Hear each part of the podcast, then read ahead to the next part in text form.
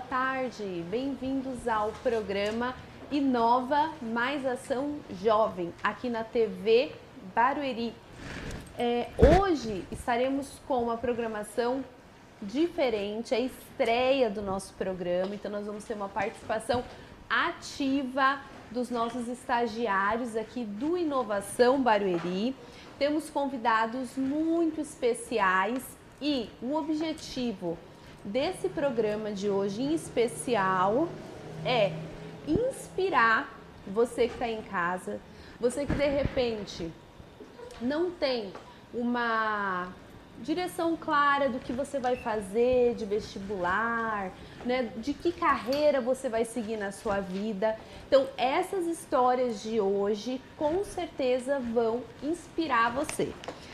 Hoje eu estou aqui com um convidado muito especial, que é o Flávio Osiro, que a gente chama ele mais de Osiro. Primeiramente, muito obrigada por estar aqui conosco nessa tarde. É uma honra ter você aqui no programa. E antes do Osiro falar, eu quero só dar um briefing aqui para vocês da, da audiência, um pouquinho de quem é o nosso convidado de hoje. Então, o Osiro ele começou a trabalhar aos 14 anos. Ele veio da periferia de São Paulo, né? É, ele teve uma história de superação dentro até da, da casa, da família dele, né? Que a família dele pensava de uma forma, ele já tinha um jeito mais arrojado, mais inovador de pensar. E aí ele trabalhou em fábrica de gesso, fábrica de gaiola, vidraçaria. Isso aí, dos 14 anos até os 18. E aí, aos 18 anos, ele decidiu ir morar fora do país, no Japão. E lá ele ficou até os 25 anos trabalhando em fábricas, né? E o mais legal é que voltando para o Brasil, ele mudou a história dele, passou de empregado para empregador, montou uma empresa e ele não deixou que as dificuldades o impedissem de ter sucesso. Hoje é um empresário de sucesso, com certeza concretizou vários objetivos que ele tinha, então a gente vai conhecer como que ele inovou, né? Que o tema do nosso programa é justamente esse: como agir de uma forma inovadora para se destacar.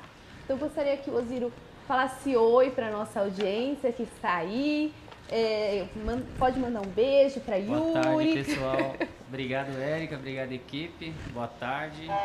Tentar passar alguma coisa da minha história. Tomara que contribua alguma coisa para vocês aí, o crescimento de vocês. Ah, com certeza. Porque assim, eu conheço o Ziro, o Ziro é meu amigo, amigo do meu esposo, e a gente sempre conversa, né? E a gente estava conversando, falei, ô Ziro, você precisa ir lá falar com os jovens, né? Foi até no, é no, no final de semana. E aí, graças a Deus, deu certo dele estar aqui conosco no dia de hoje. Bom, para começar, eu queria que você contasse para a audiência que hoje você é um empresário de sucesso, mas não foi sempre assim. Então, como que foi lá no começo na sua infância? Então, eu sou eu vim da periferia, né? Na zona leste de São Paulo, Itaquera, não sei se vocês conhecem. E vim de uma família muito humilde, nunca me faltou nada. E eu tinha um grande problema também, que eu não gostava de estudar. e meu pai pegava muito no meu pé. E desde muito cedo eu comecei a trabalhar, trabalhei em algumas empresas, bem, bem novo, 14 anos de idade. Empresas pequenas, de, de vila, assim, sabe? Fábrica de gaiola, fábrica de gesso. E eu fui levando e, e ao mesmo tempo eu tinha um problema muito sério que eu não gostava de estudar. Não tinha jeito sabe? Eu terminei o primeiro grau assim, na base da pancada do meu pai e da minha mãe. Mas isso vocês não devem fazer. Boa, Ziro. É a única coisa que vocês não devem fazer. Mas ao mesmo tempo, eu, eu queria muito crescer na vida. E crescer na vida é muito subjetivo, né? O que é crescer na vida, né? Crescer na vida para mim era ter uma boa casa, ter um bom carro, ser uma pessoa do bem, trabalhar e ter minhas coisas. Só que meu pai sempre me falava, você não estuda, você não vai ser nada, você não vai ser ninguém. E aí, com 18 anos de idade, praticamente ele falou, está na hora de você tomar conta da sua vida, né? E foi aí onde que veio a história do Japão. E como que foi lá no Japão? Porque assim, você tinha alguém lá da sua família que estava lá e falou, Ziro, vem pra cá, aqui é bom, aqui tem oportunidade, você vai crescer. Ou você foi na cara e na coragem? Como que foi lá? Você teve esse suporte? Então, aí que tá. É, eu, eu convivendo esse tempo todo, dos 14 anos até os 18 anos, com essa briga de não gostar de estudar e meu pai me pegando muito no meu pé, porque eu sou da época que, que o pai colocava para fora de casa mesmo se não estudasse, entendeu? Então ele começou a pegar muito no meu pé, muito no meu pé e com toda a razão, né? E aí eu vi amigos naquela época voltando do Japão, comprando carro, comprando casa. Eu vi aquilo como uma oportunidade. E aí eu procurei saber como fazia para ir para lá. Eu vi que tinha agências no Brasil que te mandavam para lá sem você ter dinheiro nenhum. Eles pagavam sua passagem, pagavam sua estadia, te davam um trabalho lá e você pagava. Eu tinha 17 anos, tive que pedir autorização para o meu pai para ir. E fui com a cara e coragem, sem conhecer ninguém. Sofri muito lá, em termos de cultura, né? Porque a cultura aqui no Brasil é totalmente diferente do Japão, né? E imagina há 25 anos atrás. Então essa parte foi, o choque cultural foi muito grande. Mas valeu muito a pena, porque a faculdade que eu não fiz no Brasil foi a faculdade de vida lá no Japão. Eu cheguei com 18 anos de idade, sem dinheiro, sem parente, sem ninguém para me ajudar, em um país onde a cultura é extremamente organizada então o choque que eu tomei foi muito grande. Eu vou dar um exemplo para vocês. Eu chegava 8 e 1 na empresa, o meu chefe ele só faltava me matar. Porque um minuto para eles era assim, uma coisa para acabar o mundo de atraso. É porque é uma questão cultural. Exatamente. Né? Não é nem um minuto, é você se atrasou. Exatamente. Você teria que chegar antes, não depois, Isso. né? Isso. Só que para mim, que estava vindo do Brasil, Poxa, um minuto no Brasil não é nada. Não é nada. Então esse tipo de coisas que eu fui aprendendo naquele país e que eu fui absorvendo e fui aprendendo. E no começo eu ficava muito revoltado com o japonês, porque eles tinham uma cultura muito maluca. E eu ficava revoltado, queria até o ponto de bater num deles, né? porque eu achava que eles não gostavam de mim. Só que aí com o tempo você vai aprendendo que aquilo te faz bem, te transforma numa pessoa correta. A disciplina, né? E quando você começa a fazer aquele tipo de coisa, te faz ser uma pessoa diferente. É Principalmente depois que eu voltei para o Brasil. E então você, você começa a ser idioma? Nada. Nada, você aprendeu tudo. Você foi para um lugar que você não conhecia, sem suporte, sem dinheiro, sem falar o idioma e teve que se virar nos 30. Exatamente. E trabalhava 14 horas por dia. 14 horas por dia, é muito e, tempo. E o trabalho lá não é assim, você coloca uma peça aqui na máquina, olha para o céu, conversa com o amigo, não. É uma atrás da outra sem parar. Para ir no banheiro, você tinha que apertar um botão para alguém entrar no seu lugar. E ainda o chefe falava, vai rápido. né? Então é, são coisas que foi muito dolorosa, muito difícil, mas eu te falo que tudo que eu aprendi lá em termos de disciplina, educação, né, isso que fez total diferença aqui. E que ao longo da nossa conversa, vou passar algumas coisinhas para vocês que são jovens, eu tenho certeza que muda a vida da gente. E como que era a questão lá? Queria que você falasse duas coisas. Como que era a questão da hora extra que você disse que é culturalmente muito diferente daqui, né, do, dos nossos costumes do Brasil. E o que, que você aprendeu lá da cultura, assim, uns dois, três exemplos, que você, quando trouxe para cá, você implementou no seu dia a dia? Olha só, hora extra era uma coisa que, vamos supor, tinha 20, 20 funcionários na empresa e precisava de 3, 4 funcionários só para fazer hora extra. Lá saía briga, porque todo mundo queria fazer. Porque, porque pagava salário, muito, né? Ele se diferenciava nas horas extras, né? Então esse era um grande diferencial. Agora em termos de cultura, assim, teve um caso que eu achei muito interessante que isso eu nunca mais vou esquecer na minha vida. Eu fui comprar fruta em uma barraca que tinha perto da minha casa e não tinha ninguém.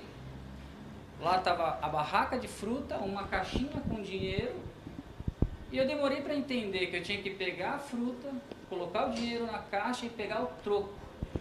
E olha como que somos nós brasileiros, que é nossa cultura. Eu tinha um amigo que estava comigo, que ele não era ladrão, ele não era mau caráter, mas instinto dele falou, Flávio, a gente pode pegar esse dinheiro e ir embora. Sabe? Aí eu falei para ele, falei, gente, mas a gente está tendo uma oportunidade de fazer uma coisa que a gente vai contar pro resto da nossa vida. E o prazer que isso vai te dar é uma coisa que não tem, não tem preço. Então isso aconteceu comigo isso, e, é uma das coisas também que me ensinou muito na vida.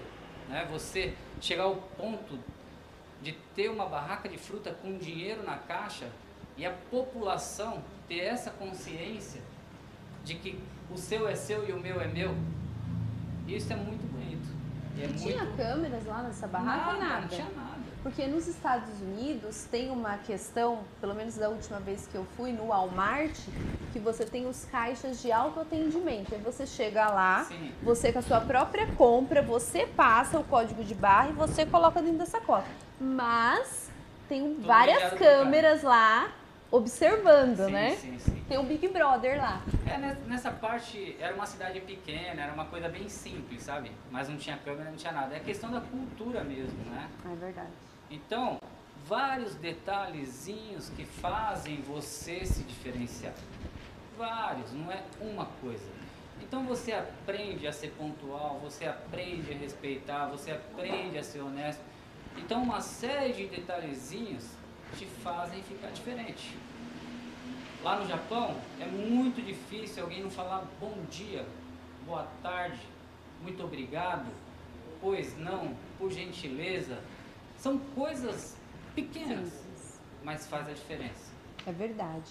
E quando você voltou do Japão, você ficou lá sete anos, é, você iniciou uma empresa.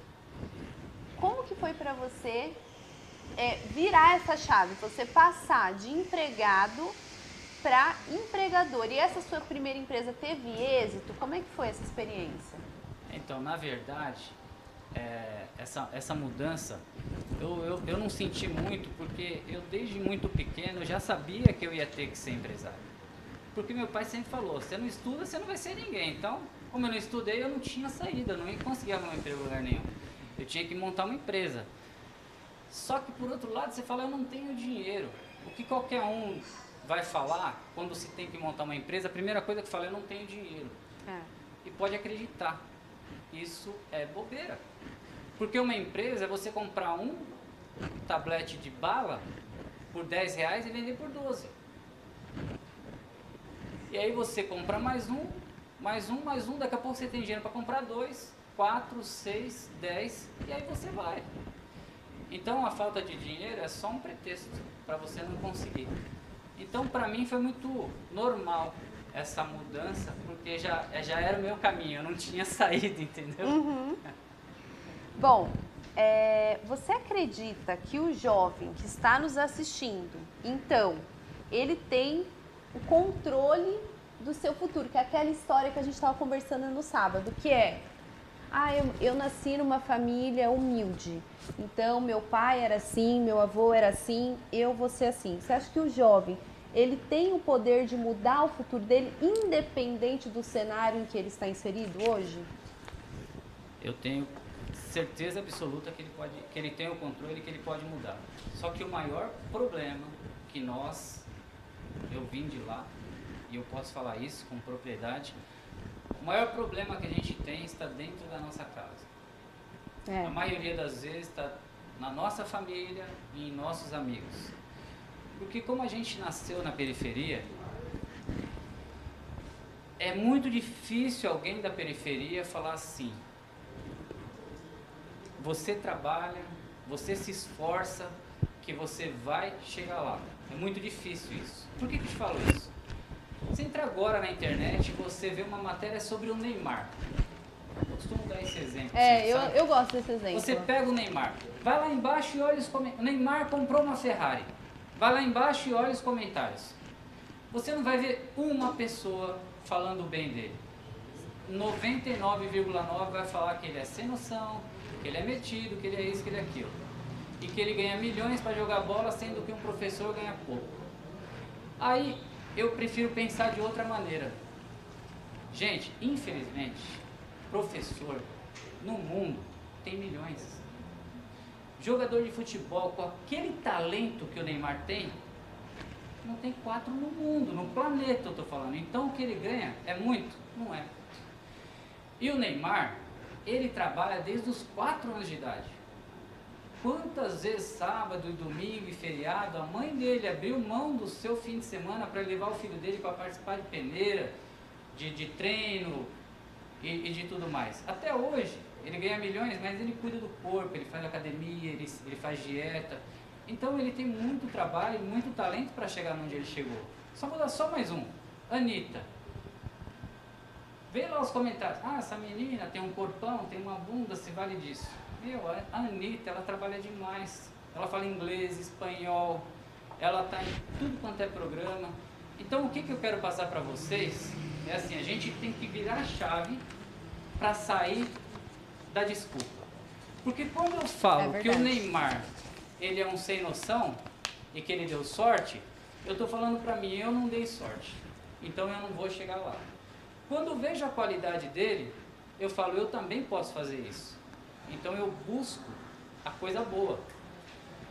Então o principal para vocês é isso. Foge de pessoas negativas. Tenta fugir da inveja, porque a gente tem, a gente nasceu com a inveja. E quando você olhar uma coisa que você invejar, fala para você mesmo, fala, puta, eu estou fazendo errado. Eu tenho que ver a qualidade dessa pessoa. Porque quando você enxerga a qualidade, você vai procurar ser igual. E quando você só vê o defeito, que a gente só costuma ver o defeito das pessoas, a gente deixa para lá e continua onde a gente está. Então isso que eu acho muito importante. É achar sempre a qualidade das pessoas, seja lá quem for. Extremamente inspirador. Gente, eu tenho essas conversas com o Ziro, igual vocês estão vendo aqui agora, então, é esse tipo de pensamento e de ideia que nós queremos trazer aqui nesse programa para vocês, para que vocês pensem de uma forma diferente que o senso comum e vocês consigam chegar em lugares onde ninguém chegou, né? Que é aquela, é aquela história, né? Qual que é o princípio? É da ignorância, Ziro?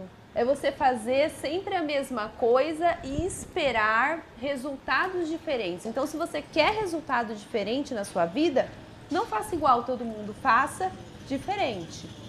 Bom, eu já quero começar a abrir que esse programa aqui a gente fez diferente para vocês. Eu já quero começar com as perguntas. Eu tenho mais uma pergunta para fazer para o Ziro, mas eu vou deixar para o final.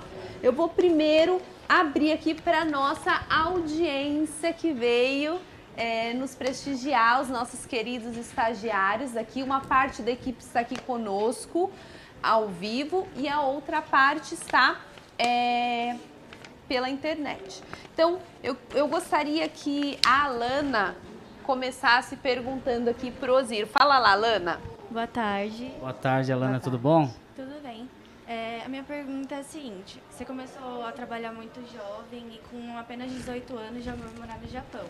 Nessa etapa da sua vida, qual foi a sua maior dificuldade e qual foi o seu maior ensinamento?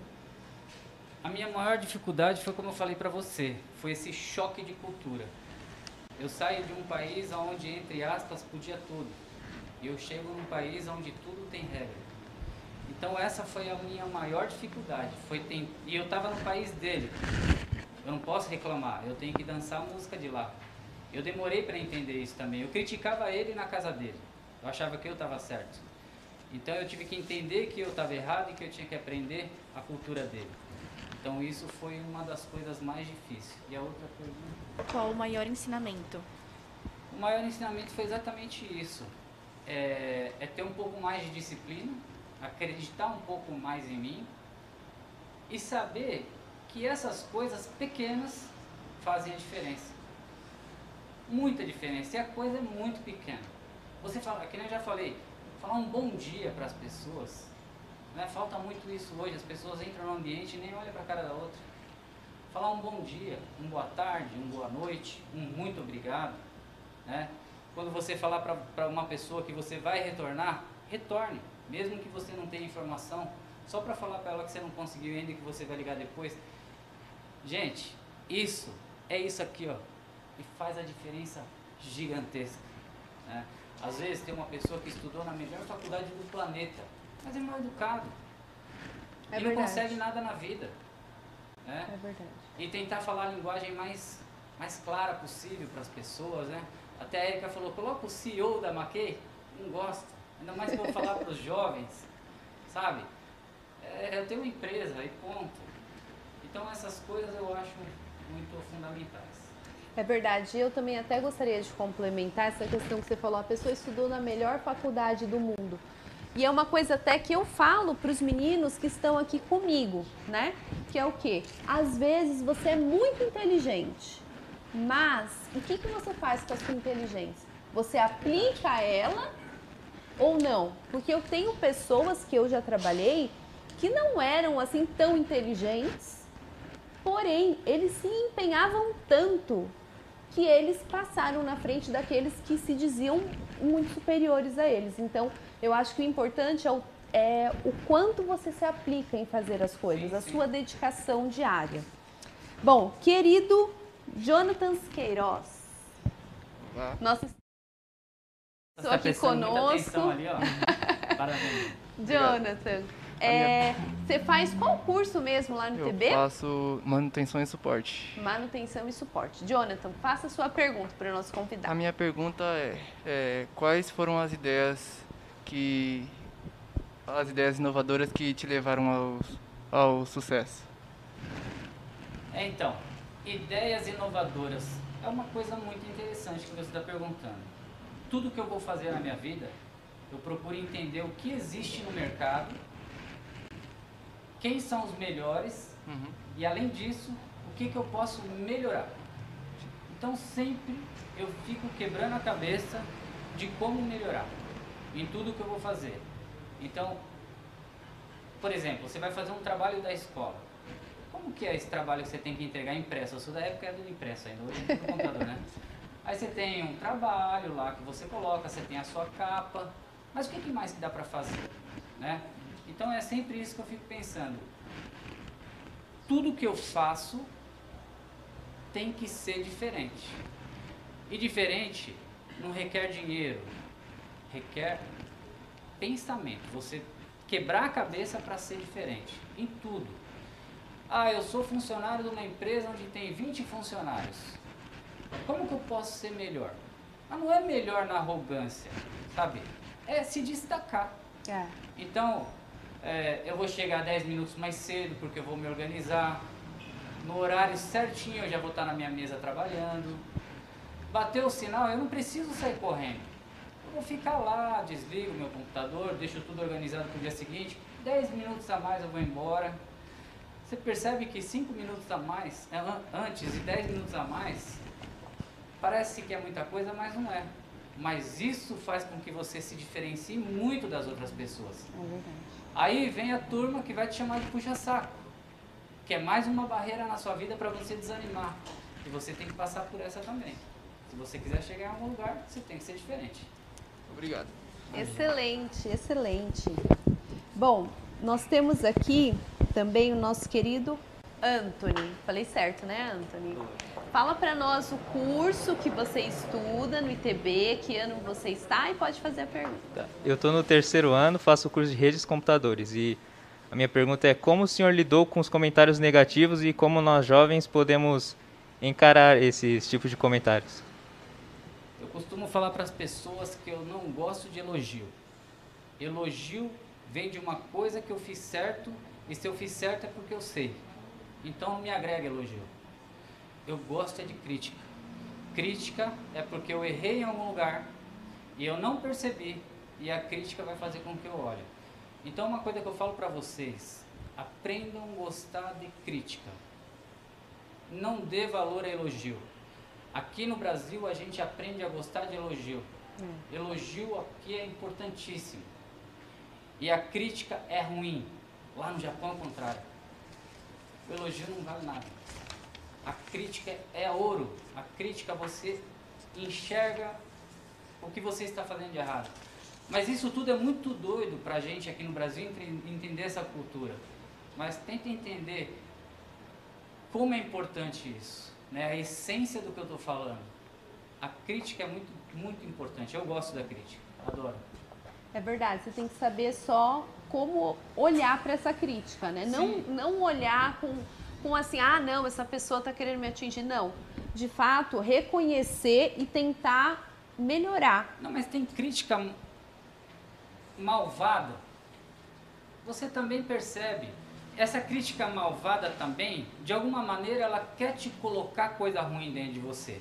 Até a crítica malvada, quando você absorve bem, você joga coisa ruim para a pessoa. Porque quando você a crítica malvada para você, você fica com raiva, esse sentimento Faz de raiva mal. está dentro de você. É verdade. E ele vai fazer mal para você. É verdade. E talvez a intenção daquela pessoa era essa. E você percebe que quando eu, eu gosto da crítica, até nesse caso, ela fica boa. Porque a pessoa ela quis me prejudicar e ela viu que eu gostei da crítica, ela sai até com raiva. Puta, minha intenção era deixar ele chateado e não deixei. É. É verdade. Então é mais ou menos por aí. É que assim, pessoal, o dia bom, o dia mal, a crítica vai vir para mim, vai vir para você, vai vir para todos sim. nós. O diferente é como você lida com isso. Você Exatamente. pode não lidar bem, aí você pode ter inclusive problemas, né, de saúde. Sim, Tem sim. pessoas que ficam doentes porque retêm as coisas. Então, depende como você lida com isso. Nós temos aqui também, Osiro, algumas perguntas da nossa audiência ah. que chegaram aí pela internet. Então eu já quero agradecer o pessoal que está aí nos assistindo online. E nós temos uma pergunta do Nicolas Santana, também um beijo, Nicolas, um abraço, é um dos nossos estagiários tarde, aqui. Nicolas. E a pergunta dele foi: a língua japonesa foi um grande problema na sua ida ao Japão? Você já conhecia, eu vou falar aqui, não sei se está certo, Nihongo? Nihongo. Nihongo. Você já Nihongo conhecia? É, é, é, a língua japonesa, né? Ótimo. Então, meu pai é japonês mesmo. Até brinco com as pessoas, meu pai é original. minha mãe é brasileira. Meu pai veio com dois anos de idade para o Brasil, né? E casou com a minha mãe que é brasileira. E ele praticamente não falou nada em japonês desde quando eu nasci. Então Nossa. eu não tinha conhecimento nenhum da língua, né? Nada, e nem da cultura, porque eu fui criado com a família da minha mãe que é brasileira. Então, quando eu cheguei lá, eu sofri bastante. Até mesmo que as letras lá, elas não são igual no Brasil, romanas, né? As letras romanas são fáceis de você ler. Lá são dialetos, né? Então você não consegue nem, nem ler. Era, foi complicado. Quanto tempo você aprendeu? Você lembra? Ah, seis, sete meses assim, a gente já começa a, se virar, um entendeu? Tempo, um bom é. tempo. Eu não sou, eu não falo muito bem não, mas eu me virava, sabe? Eu consegui. Isso que é importante. É. Isso que é importante. E outra, língua é uma questão de treino, né? Sim, Se você sim. não treinar. Ó, temos mais perguntas chegando aqui. Obrigada por estarem participando aqui conosco. É, temos uma aqui, não colocaram de quem é, mas diz assim: quais dicas você daria para alguém que está em dúvida sobre o caminho a seguir? Isso daí é profunda, hein? É, muito profunda. Eu tenho uma opinião sobre isso que é muito diferente da maioria das pessoas, né? É uma palavra muito bonita que se fala, né? É quando você faz uma coisa que você ama, tende a dar certo. Se você conseguir fazer o que ama e ganhar dinheiro, parabéns mas eu não consegui.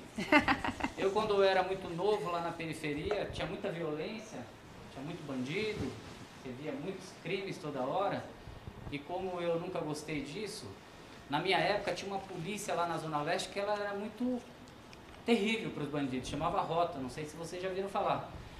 E eu, menino, olhava aquilo, ficava maluco, eu queria ser da Rota, eu queria ser policial porque eu queria combater o crime. Eu cresci querendo ser aquilo. Aí depois eu estudei um pouco e vi que o salário não era muito bom e que a profissão também, infelizmente, não é valorizada, né? É. O Brasil é um país que está meio que invertendo as coisas. Hoje o policial não vale nada, o bandido é lindo e maravilhoso. Então, é, fazer o que você gosta é muito legal, desde que ele vai de encontro aos ganhos que você quer ganhar, porque senão você se frustra, né? É verdade. Então, eu acho que quando a pessoa está em dúvida, minha opinião, é estudar o que se encaixa nos padrões financeiros que essa pessoa quer ter. Né? Porque tem gente que não almeja muita coisa, tem gente que almeja médio, tem gente que almeja ficar milionário. Então a primeira coisa é você perguntar para você o que, que você quer ser. Ah, eu quero ser milionário. Ah, então, entre as duas coisas, procure o que vai dar mais dinheiro. Né? Se tiver indeciso. Vocês viram que o Ozir é uma pessoa objetiva, né, pessoal? Então, você traçou o, o objetivo Sim. e você vai atrás dele. É assim que ele toma as decisões da vida dele. E é bom porque você, de fato, igual ele disse, você não se frustra. Porque não adianta você querer ser milionário e escolher uma profissão que não vai te levar a isso, né? Muito bem. É, mais uma pergunta da Bruna Maier. Como é olhar para trás e ver toda a dificuldade que você passou? Ah, isso é gratificante, né? Muito gratificante, porque, que nem eu te falei, eu, eu tenho um problema muito sério que eu nunca gostei de estudar. E eu já estava fadado a, a não dar certo na vida, porque estudando já é difícil, sem estudar então complicou é, de vez. É verdade. Então eu tive muita torcida contra mesmo, né? Natural da, prof, da própria família, de amigos, fala, pô, esse menino aí não quis fazer faculdade, vai ser um zero à esquerda, né? E aí eu consegui, trabalhar e conquistar as coisas e hoje eu tenho uma vida diferenciada. Então isso é muito gratificante. Ótimo. O Patrick Rocha, também é, nós, da nossa audiência, perguntou assim. Ah, na verdade ele pediu, né? Dê-nos um conselho para o futuro.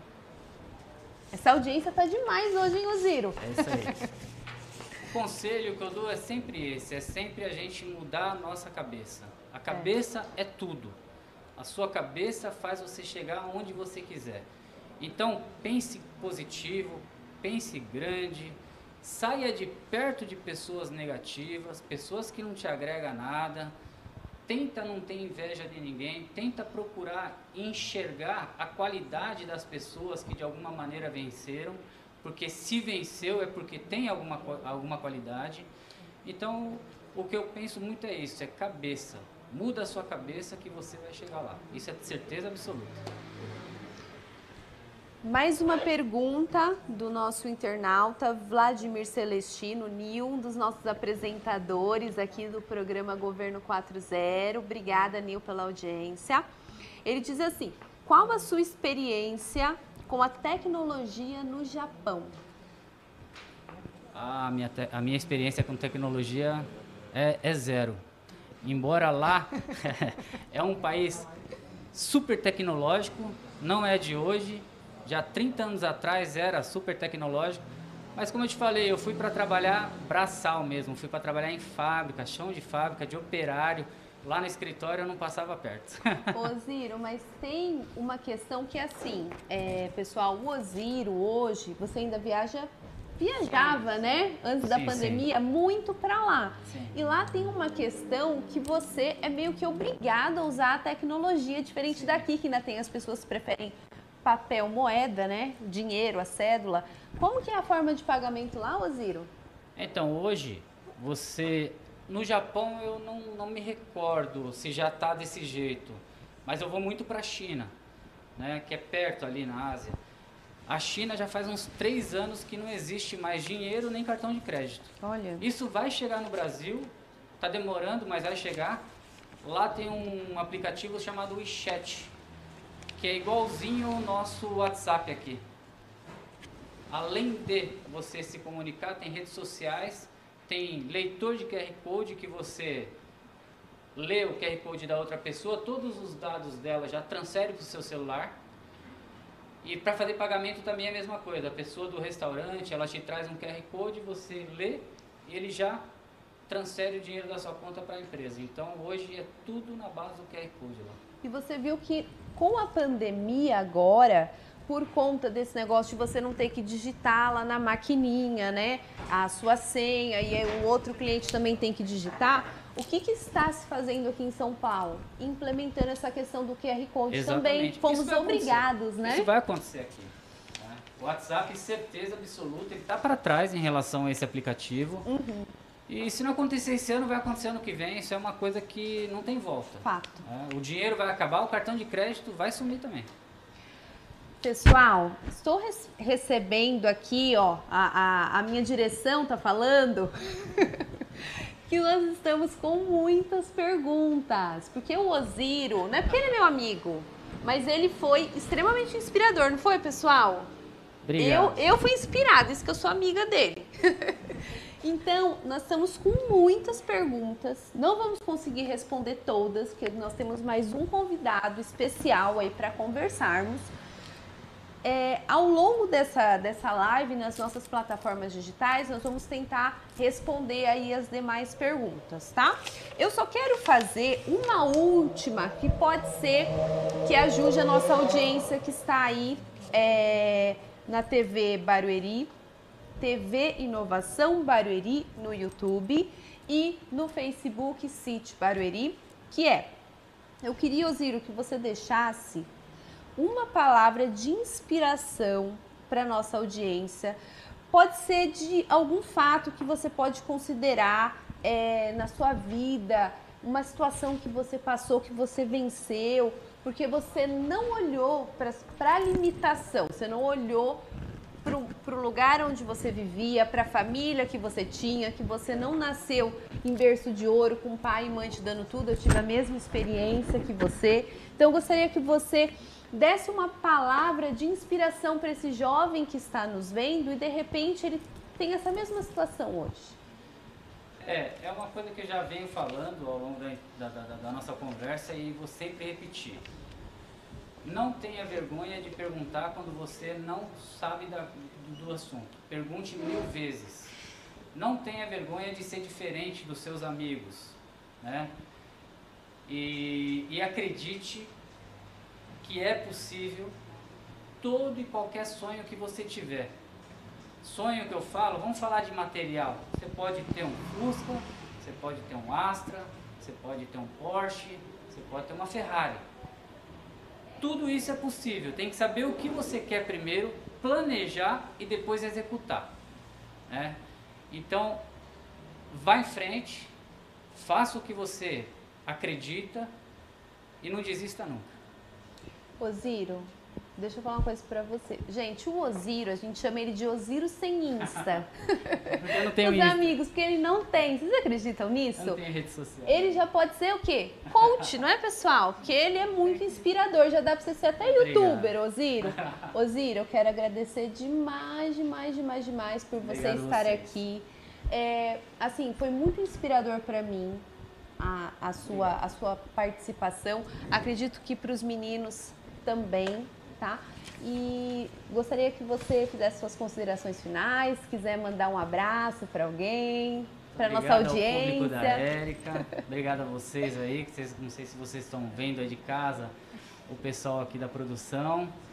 E foi um prazer e sempre que precisar, pode contar comigo que eu não tenho rede social, mas para ele você pode me dar o meu WhatsApp, qualquer Ah, pergunta que tá vocês bom. quiserem, vocês podem me fazer. E eu vou ficar muito feliz se eu puder um dia contribuir um pouquinho para o crescimento de vocês. Uma palavra, às vezes, fica na cabeça e, É e você pode usar isso para o resto da vida que, que funciona. É verdade.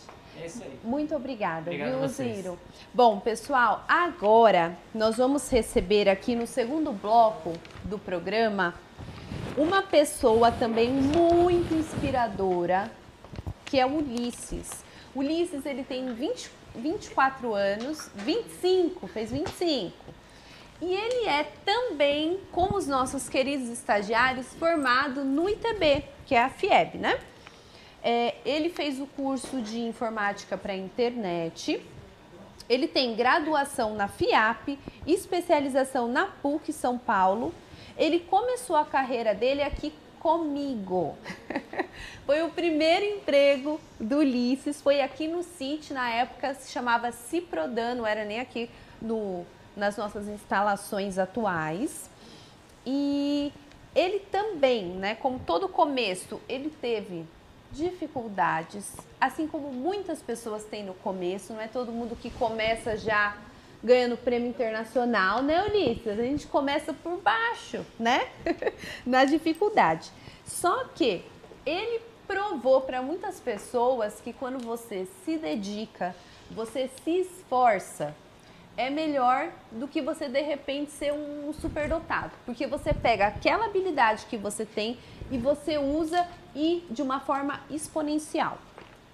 E aí o Ulisses, ele não só usou essa habilidade, como teve a sua habilidade reconhecida, que ele ganhou um prêmio internacional pela IBM, que não é qualquer um que ganha, né? Atualmente ele trabalha na ReHap Brinquedos como é, fala UX designer. UX designer. Chique, chique como ele. Muito bem, Ulisses, obrigada Eu por estar agradeço. aqui. É, é um prazer imenso ter você aqui, é uma realização para mim, Sim. viu? Porque os meninos que estão começando agora, eles veem você e eles falam: Poxa vida, eu posso chegar num lugar como ele. E muito jovem ainda você, né? Por favor. Então eu gostaria que você, primeiramente, desse um oi para nossa audiência. Oi, gente, tudo bem? Bom, pra mim é uma viagem no tempo, foi onde começou, na época era o Ciprodan, então pra mim eu tô muito feliz de estar aqui e poder compartilhar um pouco do que eu tenho feito nesses anos. Que bom, Ulisses. Olha, é, primeiramente eu queria que você dissesse para nossa audiência como que você escolheu. Eu vi muitas perguntas chegando aqui pro Ziro, questão de é, carreira, futuro, como que eu escolho. Então, como que você escolheu essa profissão? Porque, olha, pessoal, ele começou nessa profissão no ITB e deu continui- continuidade na faculdade e pós-graduação. Então, como que foi essa escolha? É, foi fácil, foi difícil? Você já acertou de primeira? Eu sempre gostei de criatividade e eu acho que a tecnologia permite a gente fazer muitas coisas. Então, o, o trabalho que a gente faz impacta diretamente a vida das pessoas. Então, desde quando eu fui web designer, já fui front-end, hoje eu trabalho como UX. E todo o nosso trabalho pode causar um impacto muito grande numa população, no, na sua empresa, numa conversão. Hoje eu trabalho com varejo, mas eu já vim de empresa de tecnologia aqui também. Então, o nosso trabalho é muito vivo. E eu sempre quis fazer parte dessa evolução, que só cresce, com certeza. Ulisses, para os meninos aqui que estão começando, eles são estagiários. O Ulisses, pessoal, para quem não sabe, eu quero que você conte, Ulisses. Como foi o início da sua carreira aqui? Você prestou, você fez um Eu fiz o um- concurso. Um concurso. Tava Conta. com muita demanda e não tinha um web designer na época. Eu fiz o concurso, eu passei e entrei, enfim, foi um mundo novo para mim. É, eu entrei aqui no sítio com 19 anos. Eu tinha só a bagagem acadêmica da, do ITB mesmo.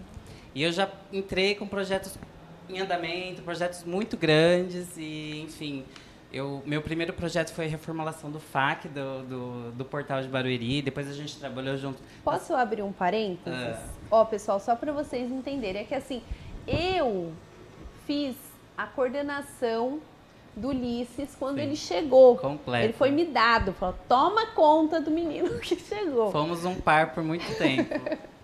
E aí, só para vocês entenderem, nós tínhamos dois web designers formados. E eles saíram, eles foram para iniciativa privada. E aí o Ulisses, que estava saindo do ITB, chegou para pegar todos esses projetos que estavam em andamento. Então ele tinha uma demanda Surda. absurda e não é de uma pessoa que estava começando, é de uma pessoa que já está no mercado há muito tempo, né? A gente trabalhou na, com o aplicativo de Barueri, foi um, um projeto muito grande. A gente trabalhou no Ganha Tempo, vários, vários sisteminhas que a gente criou. Então eu não tinha essa visão de profissional, de como criar uma solução prática naquele momento, com a demanda chegando, a, toda a mecânica de como que a gente consegue chegar num resultado vivo, que seja prático para a população. Eu não tinha essa visão. Então, para mim, muitas vezes eu ouvi que eu nunca ia conseguir. E que... foi difícil, Ulisses? Foi. Muito tempo eu ouvi que eu nunca ia conseguir, que eu nunca ia ser um profissional de tecnologia, que era uma perda de tempo eu estar nesse, nesse, nesse cargo, que eu tinha tirado o cargo de muita gente, que eu não era profissional. E são comentários que, gente, por favor, nunca ouçam. E nunca, nunca façam. Nunca façam. Porque nós somos os únicos que podemos dizer onde que a gente pode chegar. E eu Ninguém sempre falo pode isso pra você, Você é? me ensinou. e eu lembrei para trazer para todo mundo. Boa, Ulisses. Então, eu sempre falo isso para os meninos. E assim, eu particularmente. Pra provar pessoal, que a gente trabalhou junto, hein? É, dando um depoimento aqui. Eu, eu já fui muito julgada, né? É, pela minha aparência, pelo meu jeito, pela forma como eu me visto. Quando eu comecei no City, também disseram para mim, porque eu vim do banco, eu trabalhava aqui do lado no Bradesco. E aí olharam para mim, eu toda de tailleur, né, vim do banco, aquela coisa toda, o pessoal falava assim: essa menina, onde que ela vai? Não vai ficar, não vai dar certo. Então, como eu ouvi muito isso e quando eu já estava estabelecida, eu tinha vencido essa etapa, aqui também como concursada, e eu recebendo Ulisses, eu lembrei disso, eu falei, não, como assim ele não vai ficar, ele não vai dar certo, né? Eu falei, não, o que tiver o meu alcance de fazer para ajudá-lo, eu vou fazer. E se ele tiver que dar certo aqui, ele vai dar certo. Se depender de mim, ele vai dar certo. Porque eu não vou sabotá-lo só porque disseram que ele não ia dar certo. Ninguém tem o direito de falar para você que você não vai conseguir. Só depende de você e do seu próprio esforço, né, Ulisses? Claro, claro.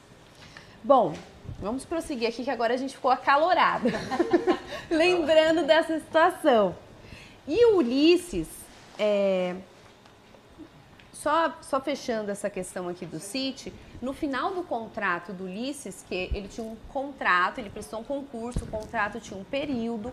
Exato. Finalizando, ele tinha toda a condição de continuar, porque ele chegou, ele se dedicou horrores, né, Ulisses? Estudou. Foi muito desafiador, mas a gente junto é aquela famosa visão técnica de profissional que eu não tinha, eu consegui construir. Então foi muito rico para mim. Que é o seguinte, quem é designer aqui sabe, a, a nossa querida Yasmin, que é de publicidade, ela sabe. Às vezes você vai construir uma arte, a arte ela tem uma sequência, então o título ele tem que ter mais destaque que os demais elementos, eles têm que ser colocados Dimensões. num plano que parece que não dá para você tirar um detalhe dali sem que aquilo deixe de fazer sentido. Então, igual esse plano que vocês estão vendo aqui, tem um monte de elementos, mas todos eles combinam entre si. Então, Ulisses não tinha essa visão. Então, ao passar do tempo, nós fomos construindo essa visão e ao final do período dele aqui no sítio, ele tinha toda a condição de continuar. Mas por uma questão é, é, da nossa chefia, falar assim, ah, não, ele não, não vai continuar. Porque já tinha definido isso no primeiro dia que ele tinha iniciado né? Que foi uma, uma gestão anterior. Era para eu durar 24 horas. e aí, é, Ulisses saiu e ele foi para o mercado de trabalho. E como ele já, já tinha um amadurecimento e tudo mais, ele foi trabalhar, inclusive, só na IBM, uma empresa multinacional. Ulisses, como foi essa experiência de trabalhar na IBM, uma empresa desse porte, você chegou a trabalhar com pessoas, ter contato com pessoas de fora do país? Olha, a IBM, se aqui foi um mundo novo, lá foi dois mundos em um só. Era um, um ambiente totalmente bilíngue, a gente não usava língua portuguesa para nada, nem nos horários de almoço, que estava tão condicionado já a usar inglês. Nossa! Eu entrei para trabalhar no time do mar, no, de marketing, então, eu, eu fazia o controle de qualidade do, do, dos projetos digitais e também analista de sistemas. Então, eu criava alguns sisteminhas, algumas manutenções, mas o meu papel principal era controle de qualidade das entregas. Meu, trabalhei aqui no Brasil, claro, mas meu, a minha chefia era toda no México, Estados Unidos, Canadá, enfim, os projetos que eu iniciava eu mandava para a China, para o Canadá, para a Europa inteira, para eles, enfim, eu tô com um projeto e eles eu tenho um, um desenvolvedor lá na Argentina. Então, foi literalmente, eu trabalhei no mundo todo em um ano e foi assim a mudança da minha vida. Eu fui apresentado para metodologia ágil, eu fui apresentado para projeto, uma, essa visão de internet, porque aqui no Brasil a forma de trabalho é muito diferente. A gente ainda está engatinhando em alguns pontos. A, a própria profissão de UX é nova. Ela nasceu Vamos fazer um parênteses? Vamos. Explica para nossa audiência hum. o que é que a gente geralmente fala é web designer. Sim. Aqui que a gente é mais, né, simples. O que que é um UX designer? Tá, vamos lá. A- é uma profissão nova. É um- eu sou um designer de formação e eu me especializei em usabilidade. O que é Ah, usabilidade? É transformar todos os meus projetos em foco no cliente. Eu Ótimo. pego soluções, é, decisões de negócios. Eu vou dar até um exemplo que hoje, hoje eu trabalho no grupo da ReHap. Então, eu contemplo a ReHap, a PB Kids a ReHap Baby. Hoje a gente tem um aplicativo de de entretenimento com possibilidade de venda. Essa era a decisão de negócio da época. Hoje eu trabalho, é um time novo, devido à pandemia a gente está completamente novo. A gente está renovando algumas decisões de negócio. O projeto que eu estou trabalhando, estou no meio de uma design sprint sobre isso. A decisão de negócio é, o app tem que ser rentável. Ele tem que ser comercial. Então, eles passam essa demanda. Ulisses, o que o Ulisses faz? Eu faço pesquisa, eu entro em contato, eu pego pontos de dor do cliente, eu traço toda a jornada dele dentro do aplicativo para entender qual é o pensamento, qual é o seu comportamento dentro daquele, daquele, daquela, ah, como posso dizer, plataforma digital. Então, eu estudo o cliente para trazer soluções para eles. Hoje eu estou no varejo, então meu foco é criar conversões mais saudáveis. Mas não deixa de ser um designer de estratégia. Eu crio estratégias e soluções digitais. Chique. Ó, inclusive, é, já tá chegando, já estão chegando aqui muitas perguntas, eu já vou fazer. Só continuando aqui na no raciocínio da IBM, a gente tem que falar sobre isso. Porque eu me senti realizada com isso. Mas você Ulisses. fez parte disso. Ulisses ganhou um, um prêmio que é um certificado e gratificação de desempenho em projetos. Aí, como o Ulisses fala inglês até na hora do almoço, eu vou pedir para você falar aqui o nome em inglês, Ulisses, que eu não sei dizer. O meu. Aqui não tem. Ah, não. eu preciso Aqui, ó. Isso. Aqui não tem o nome do, do meu projeto. Eu ganhei um reconhecimento da IBM from Digital Engagement Service LA, que é Latinoamérica, que é onde eu era o meu grupo. Chique. Deixa É um falar. reconhecimento de, de comunicação digital. Todos os projetos que eu trabalhei, que eu trouxe para mostrar para vocês, que a Erika me pediu, eu nunca tiro de casa, durmo com ele. E assim, é, esse, esse reconhecimento foi por um projeto ou foi pel- por um conjunto de projetos que você desenvolveu? Sim. Na realidade, foi um compilado de coisas. Eu entrei como QA e analista de sistemas. Trabalhei nos projetos junto com o pessoal. Trabalhei. Eu era muito focado no México, na China e no Canadá. Eu tive muito, poucos projetos nos Estados Unidos nesse período, mas a mudança foi aí. Com menos de três meses, eu já estava dando treinamento para outros profissionais. Nossa. Então, eu estava ensinando as pessoas que entravam. Então, eu dava dicas, acompanhava toda a jornada deles, ah, dava apoio. Eu era a Érica. então, com, no meu quarto mês, eu fui convidado para participar dos projetos especiais. Que é- foi o- a criação do primeiro time ágil. Eu não sei se vocês conhecem a metodologia ágil. Que não era implantada na IBM na época. A gente usa aqui, inclu- inclusive. Muito bom, a gente continua. hein? e foi criado, eu fui, eu fui convidado a participar e eu participei do projeto da Heineken, do Banco do Brasil, enfim. E o, as- a minha performance sempre foi muito positiva. Meus indicadores eram altos, assim, os retornos eram muito positivos.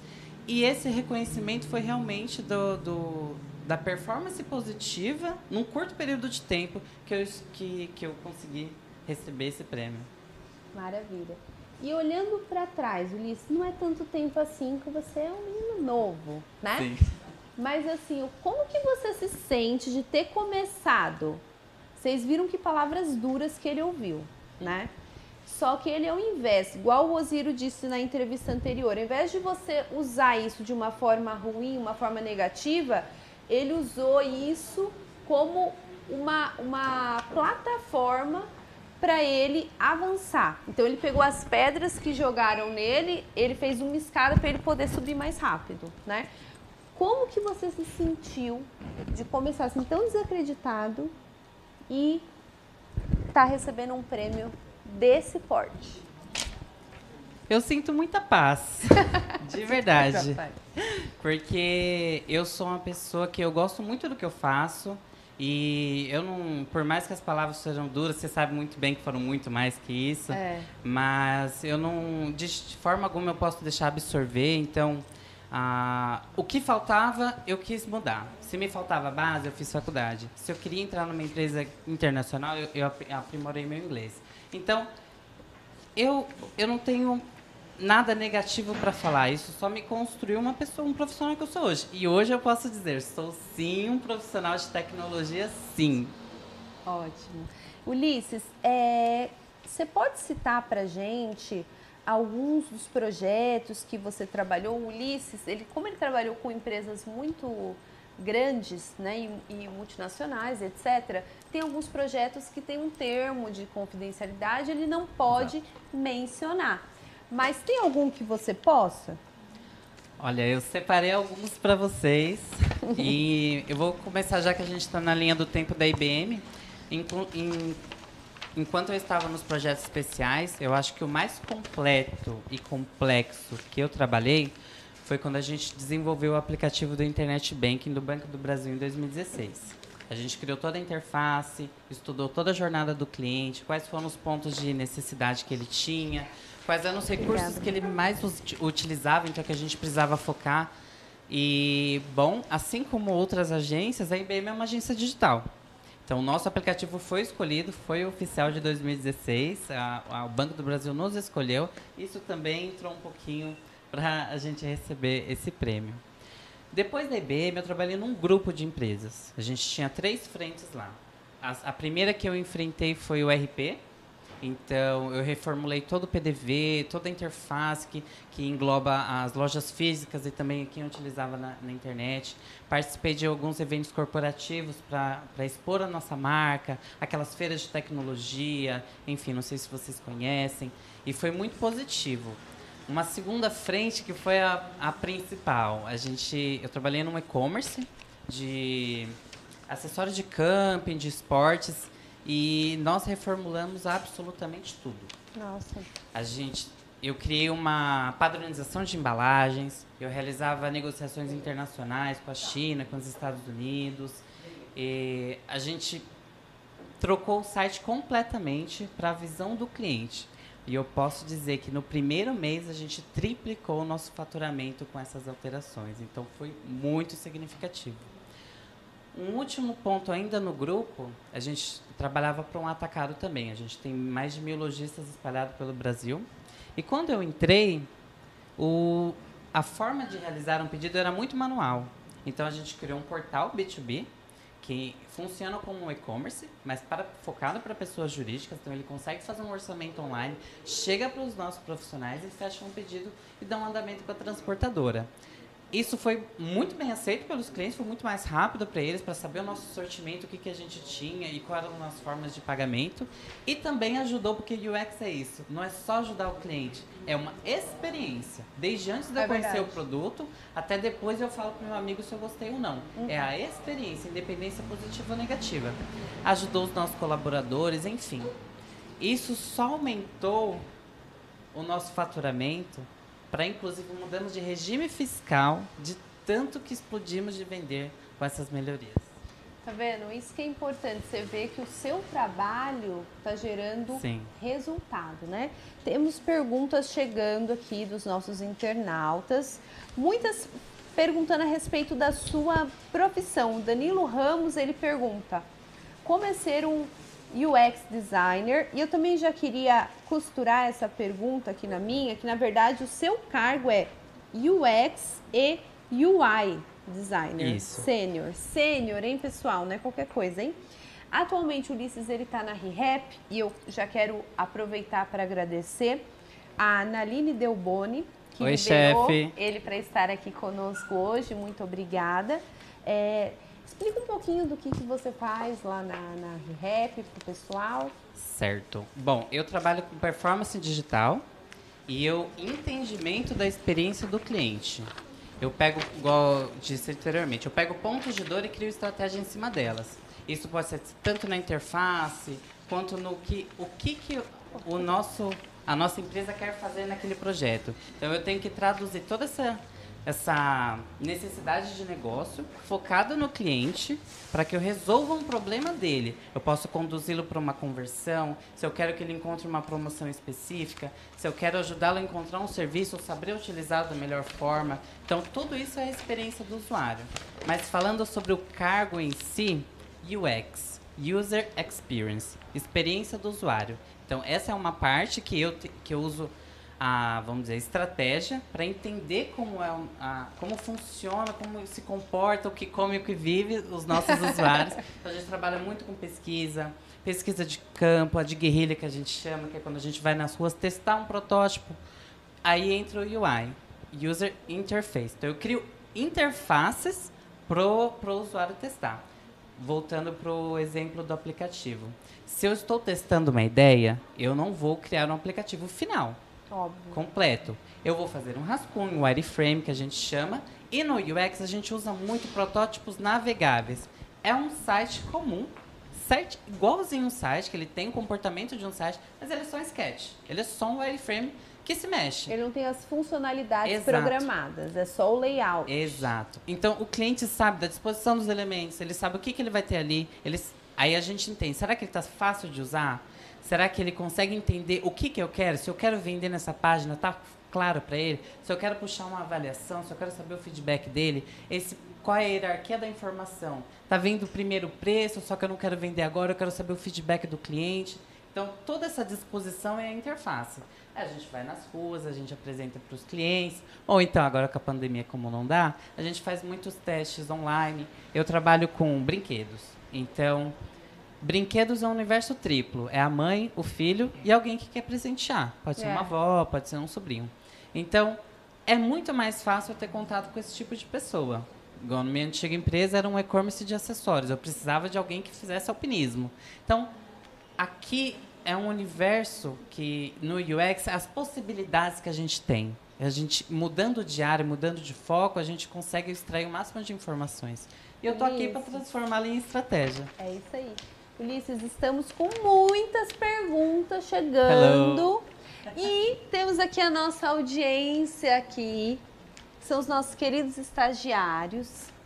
E nós vamos começar uma pergunta aqui da Yasmin Costa, que ela se apresenta para ele, Yasmin. Fala seu curso, que ano que você tá.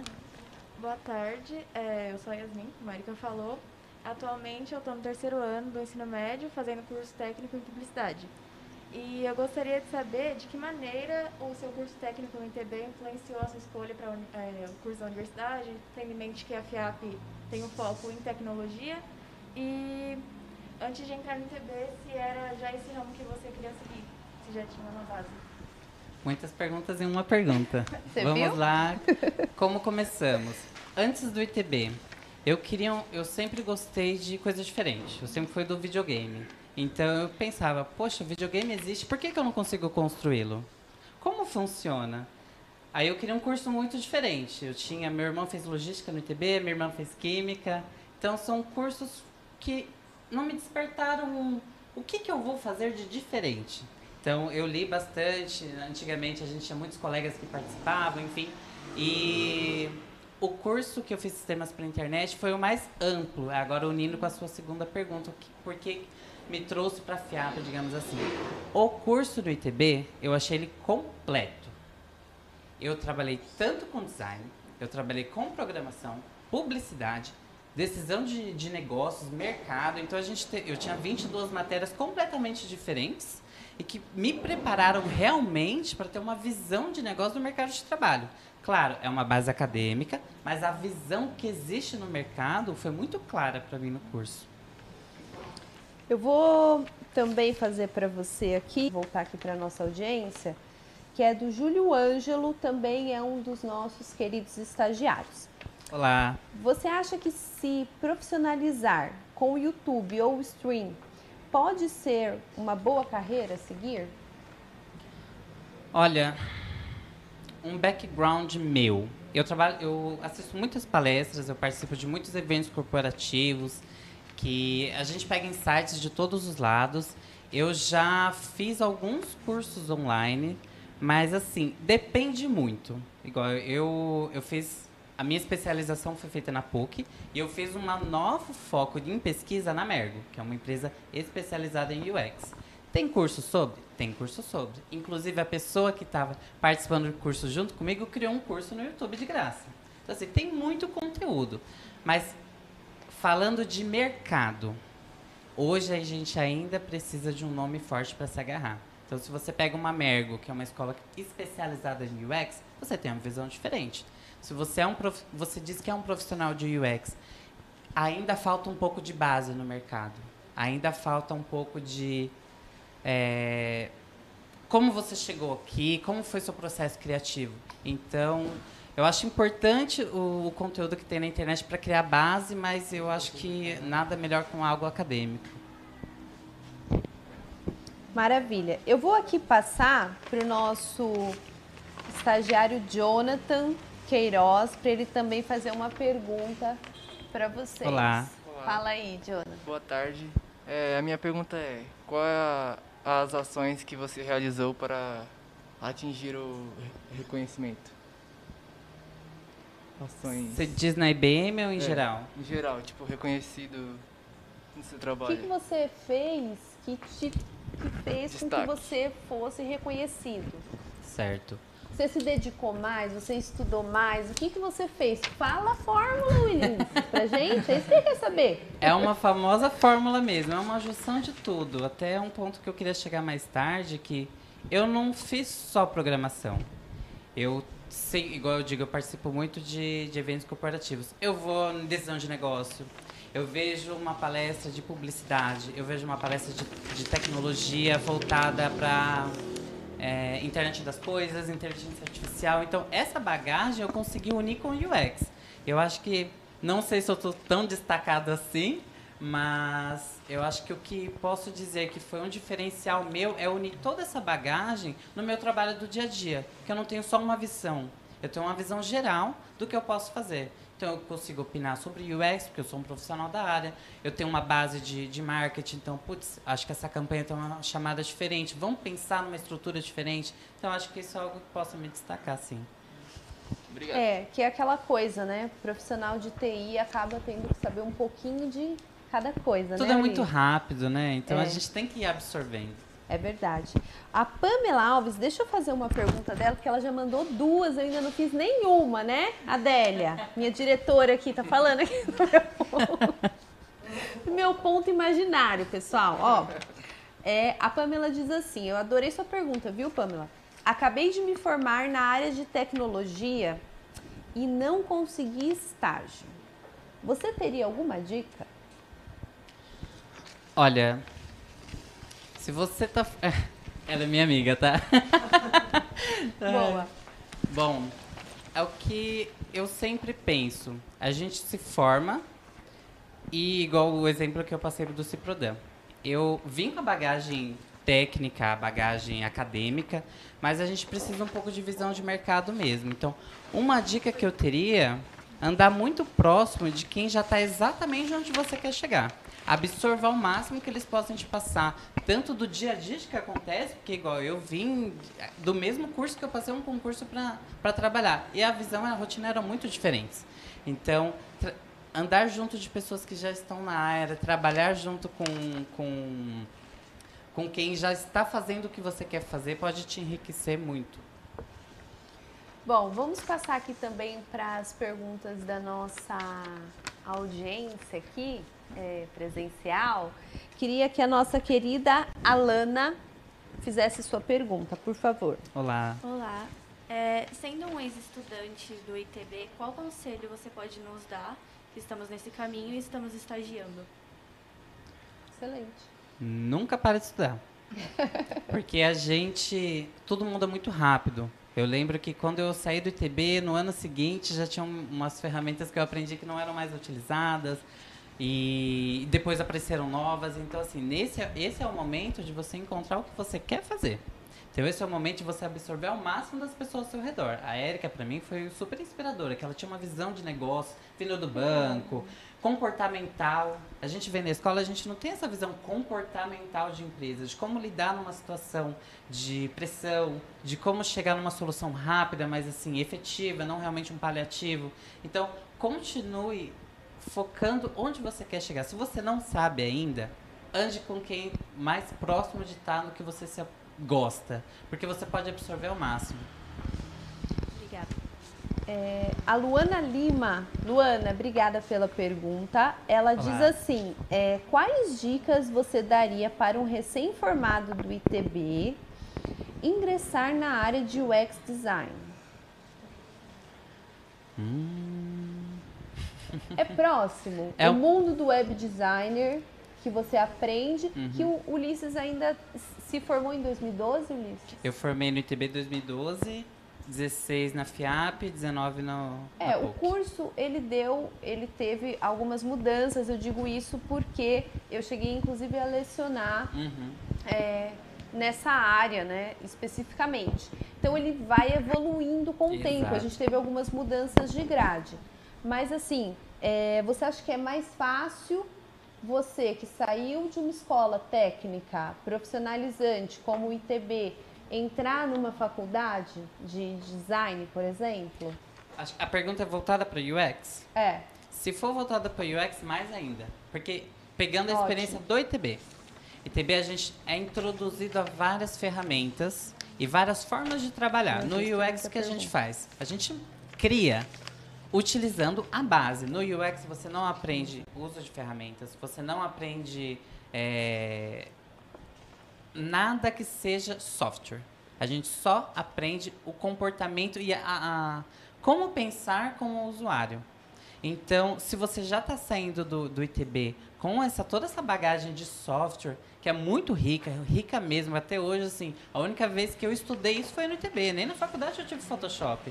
Então, esse é o momento, se você quiser mesmo focar no UX, eu acho que vai ser muito rico, principalmente se você vai focar em UI. Porque, assim, existem dois tipos de profissionais. Quem só trabalha com a experiência do usuário, que pode ser ah, focado em pesquisa, focado em, em digitação, tem gente que faz redação técnica, focada com UX, que a gente coloca muito como, como se comportar com o cliente, a linguagem que ele quer ver, que tipo de público a gente está atingindo. Ou se você quer focar na interface, tem pessoas que os UX criam todo o briefing, o escopo, trazem para eles e eles montam a, o, o- a estrutura para fazer um teste de guerrilha. Então, se for focado em ferramenta, depois do ITB é perfeito, porque ah, vai estar tudo fresco, vai ser um mundo novo que só vai te agregar. Ulisses, eu queria que você deixasse já também para nossa audiência uma palavra de inspiração, porque você apenas com 25 anos, gente, ele só tem 25 anos e já fala assim difícil, já teve experiência de trabalhar com pessoas do mundo inteiro, basicamente. Então, eu queria que você deixasse essa palavra, um- uma frase, o que você quiser para nossa audiência, para você inspirar os jovens que estão nos assistindo. Olha, primeiramente, muito obrigado, Deus, que me ajudou, me deu muita força. Mas eu acho que a frase é um pouco de tudo do que eu disse nesse bate-papo. Seja curioso.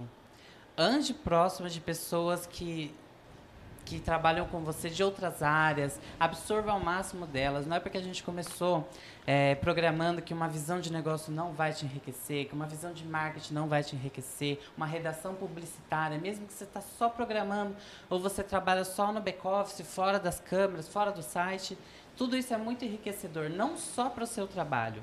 Ali você pode fazer muito mais. Mas isso também te prepara para um cargo de liderança, É de uma forma de pensar diferente, inspirar outras pessoas, projetos freela. Então, o mundo de tecnologia é muito grande. E isso só te enriquece. Ulisses, muito, muito, muito obrigada por ter aceitado estar aqui conosco. É, eu acho que você também é uma inspiração para os meninos, porque você já está uns passos à frente do que os meninos aqui estão hoje. Então eles já estão vendo, nossa, mas dá para chegar, dá para ir por esse caminho, né? Então eu queria te agradecer muito. Eu vou sentar ali com os meus queridos estagiários, que eu quero agradecer a nossa audiência. É, gente, nós tivemos muita participação, vocês viram que eu tô cheia de folha. Eu queria agradecer a Cecília Pessoalves, my mother, thank you. É, Michele Vieira, Danilo Ramos, Rafael Rodrigues, Haruê Alves, Vladimir Celestino, nosso querido Nil, Priscila Moraes, que nos vê lá dos Estados Unidos. Um beijo aí para a família. Tatiana Mariana, Samuel Correia Lima, Daiane Santana, Rafael, nosso estagiário, Rafael Bispo. Obrigada, Rafael, tem nos ajudado muito. Marinaldo Oliveira, Vitória Brito, Silmara Santos, Samara Santos, Wagner Guzmão, meu querido coordenador lá do ITV, né? A gente trabalhou muito tempo juntos, foi coordenador, né, porque eu dava aula lá, quando eu estava nativa. Muito, muito obrigado. Gente, eu agradeço muito a audiência, agradeço aqui os meus queridos estagiários que estão conosco. E encerrando, eu já peço para você, se inscreva no nosso canal TV Inovação Barueri. Também curtam a nossa página no Facebook City Barueri e Inovação Barueri. Muito obrigada, boa tarde.